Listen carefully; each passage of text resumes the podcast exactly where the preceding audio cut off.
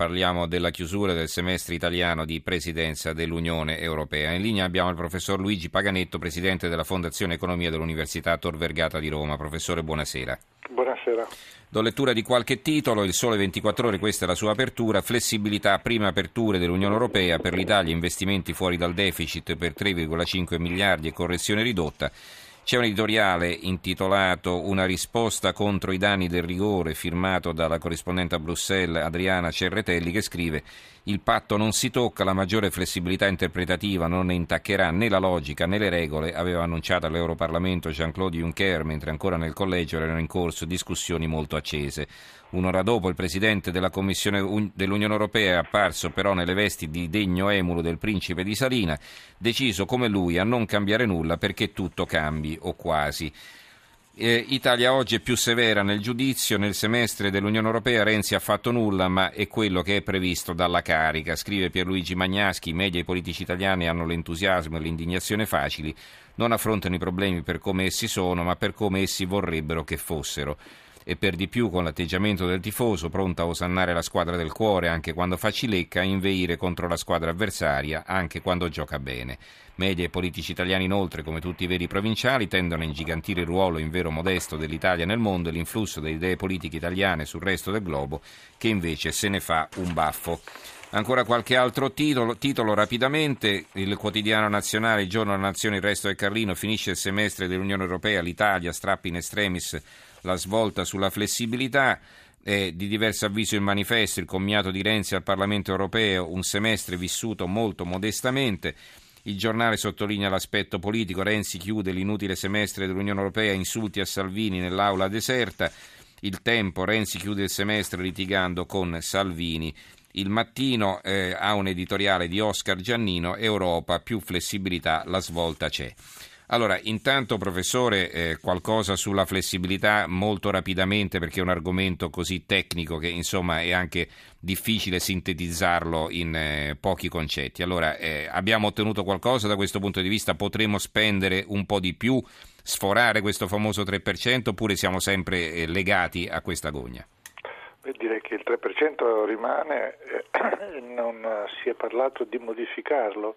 Quello che eh, può essere eh, così considerato un, un, cambiamento è la considerazione eh, così dello scomputo degli investimenti da quel 3%, però non è ancora ben chiaro in che misura questo avverrà, perché ci sono due tipi di investimenti, quelli introdotti dal piano Juncker, cioè quegli investimenti di tipo europeo, e eh, questi investimenti eh, per la parte di competenza italiana potrebbero forse essere eh, diciamo, scomputati dal deficit, ma attenzione che qui non parliamo dei 315 miliardi di Juncker, ma parliamo dei 21 miliardi che dovrebbero fare da moltiplicatore, cioè da eh, meccanismo che eh, mette in moto un processo che da 21 porta a 315 miliardi di investimenti, ma quello che viene messo in discussione sono soltanto diciamo, delle risorse che servono a ridurre il rischio di investimento e quindi l'ammontare complessivo in fondo sarà piccolo per quanto riguarda la possibilità di fare scomputi. Diverso mm-hmm. lo scomputo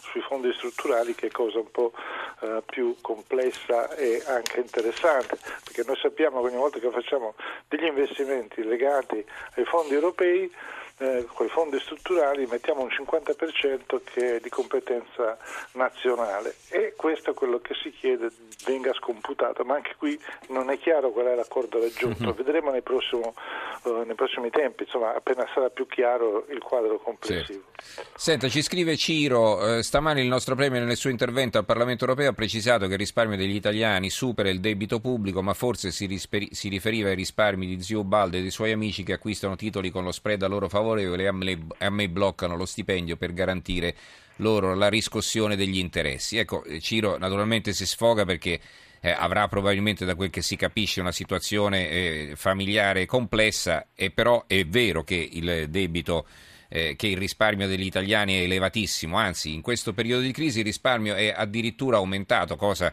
eh, assolutamente incomprensibile no, a prima vista, no? perché se, si, se eh, c'è la crisi uno i risparmi tanto, li spende, e invece non è così. Eh. Non tanto incomprensibile quanto eh, legato alla incertezza complessiva che domina le scelte di tutti, eh, comprese quelle diciamo, di imprese e di governo. Certo. Quindi eh, noi ci troviamo di fronte a, a, quello che abbiamo così appreso anche nei giorni scorsi, e cioè dire che anche eh, gli 80 euro che dovevano aumentare i consumi sono andati invece a, a aumentare le disponibilità delle famiglie che in vista di eventi che non riescono a, ben, a prevedere si premuniscono. Dice, non si sa mai, li mettiamo da parte. Eh. Mettiamo da parte, poi vediamo. Eh, certo. Questo mi pare l'atteggiamento prudenziale che le famiglie italiane in fondo hanno sempre avuto e che qui si traduce in un aumento del risparmio. Infatti il problema, attenzione, è un po' eh, per tutta l'Europa, dove il risparmio tende a crescere sia per effetto di questa incertezza quindi non solo in Italia, uh-huh. ma anche per effetto dell'aumento uh, che eh, si è verificato in questi anni dell'età media della popolazione, quindi le persone anziane, una popolazione anziana risparmia di più e spende eh certo. meno, come è noto. Questo è un po' anche un dato strutturale. E sappiamo che il Made in Italy è continuamente eh, messo in discussione dalle, dalle scopiazzature, dai falsi, eh, dal sound. Adesso è stato inventato anche questo modo di dire, no? basta mettere una bandierina, basta scrivere, che ne so, Pumarola o italiano, eccetera, la gente lo compra pensando che si tratti di un prodotto italiano e così invece non è. Ecco, questa etichettatura che in Italia è obbligatoria, in Europa eh, non lo è e quindi questo crea naturalmente un grandissimo problema per, no, per la nostra manifattura. Noi pensiamo ai prodotti alimentari, ma potremmo parlare anche d'altro, professore.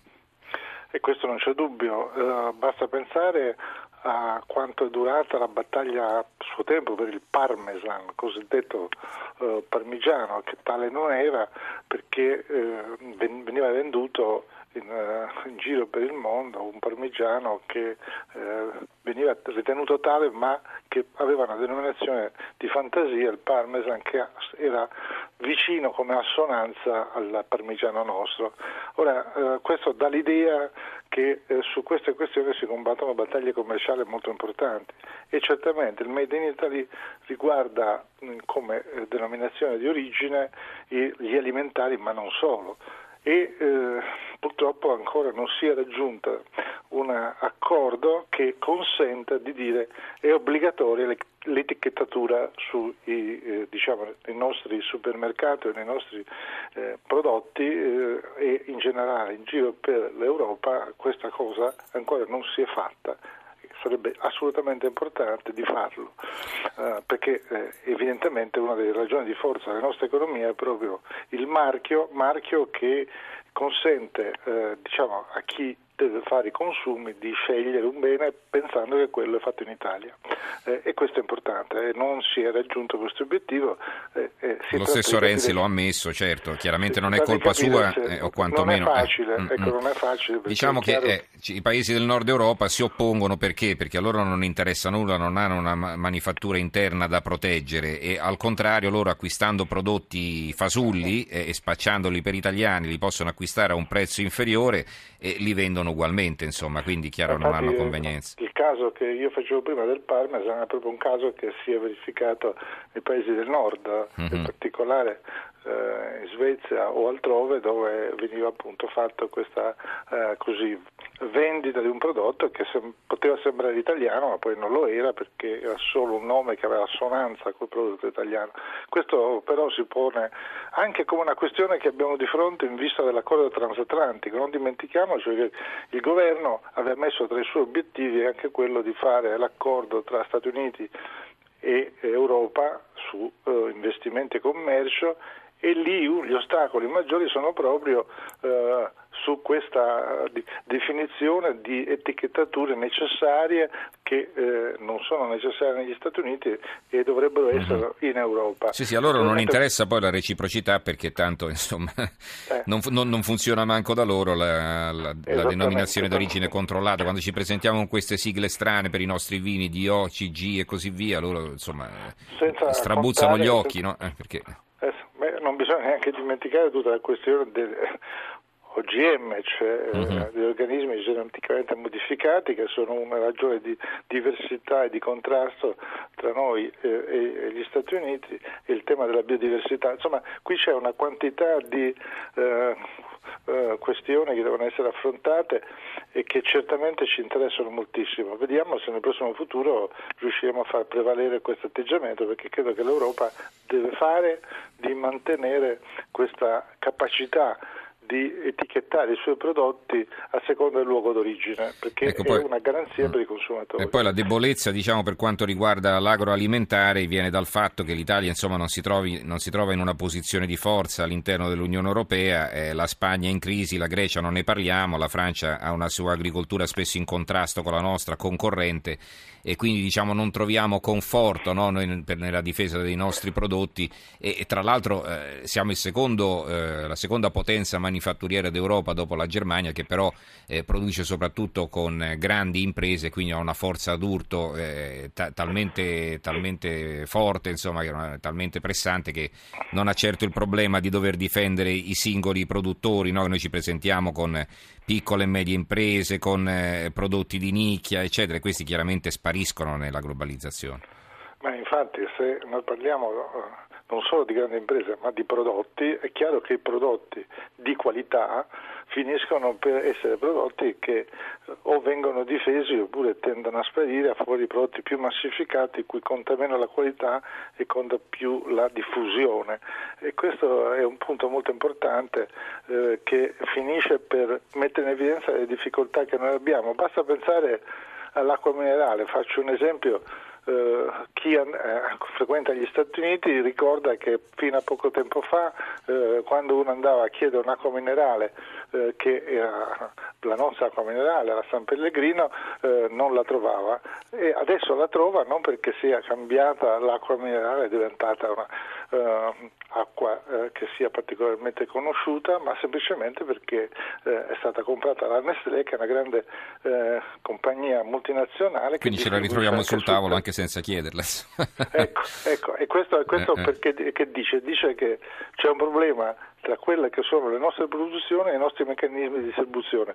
Noi siamo deboli anche perché non riusciamo ad avere delle, eh, una distribuzione a livello internazionale con grandi multinazionali che distribuiscono prodotti alimentari. L'alimentari n- non è solo una questione di produzione e di qualità, ma è anche una questione di distribuzione mm-hmm. e la distribuzione diventa importante. Basta pensare agli oli, basta pensare a tanti prodotti. Eh, l'olio italiano, l'olio toscano adesso è sotto processo in California. Esattamente, quindi, eh, che finiscono per essere magari venduti ora perché sono eh, diventati diciamo, proprietà di eh, multinazionali che hanno acquisito il marchio e quindi un problema che noi abbiamo non è solo quello della difesa dei prodotti eh, in quanto prodotti di qualità, ma anche la capacità di portare avanti diciamo, la nostra internazionalizzazione del mm-hmm. sistema distributivo, cioè distribuire i nostri prodotti è altrettanto importante che farli.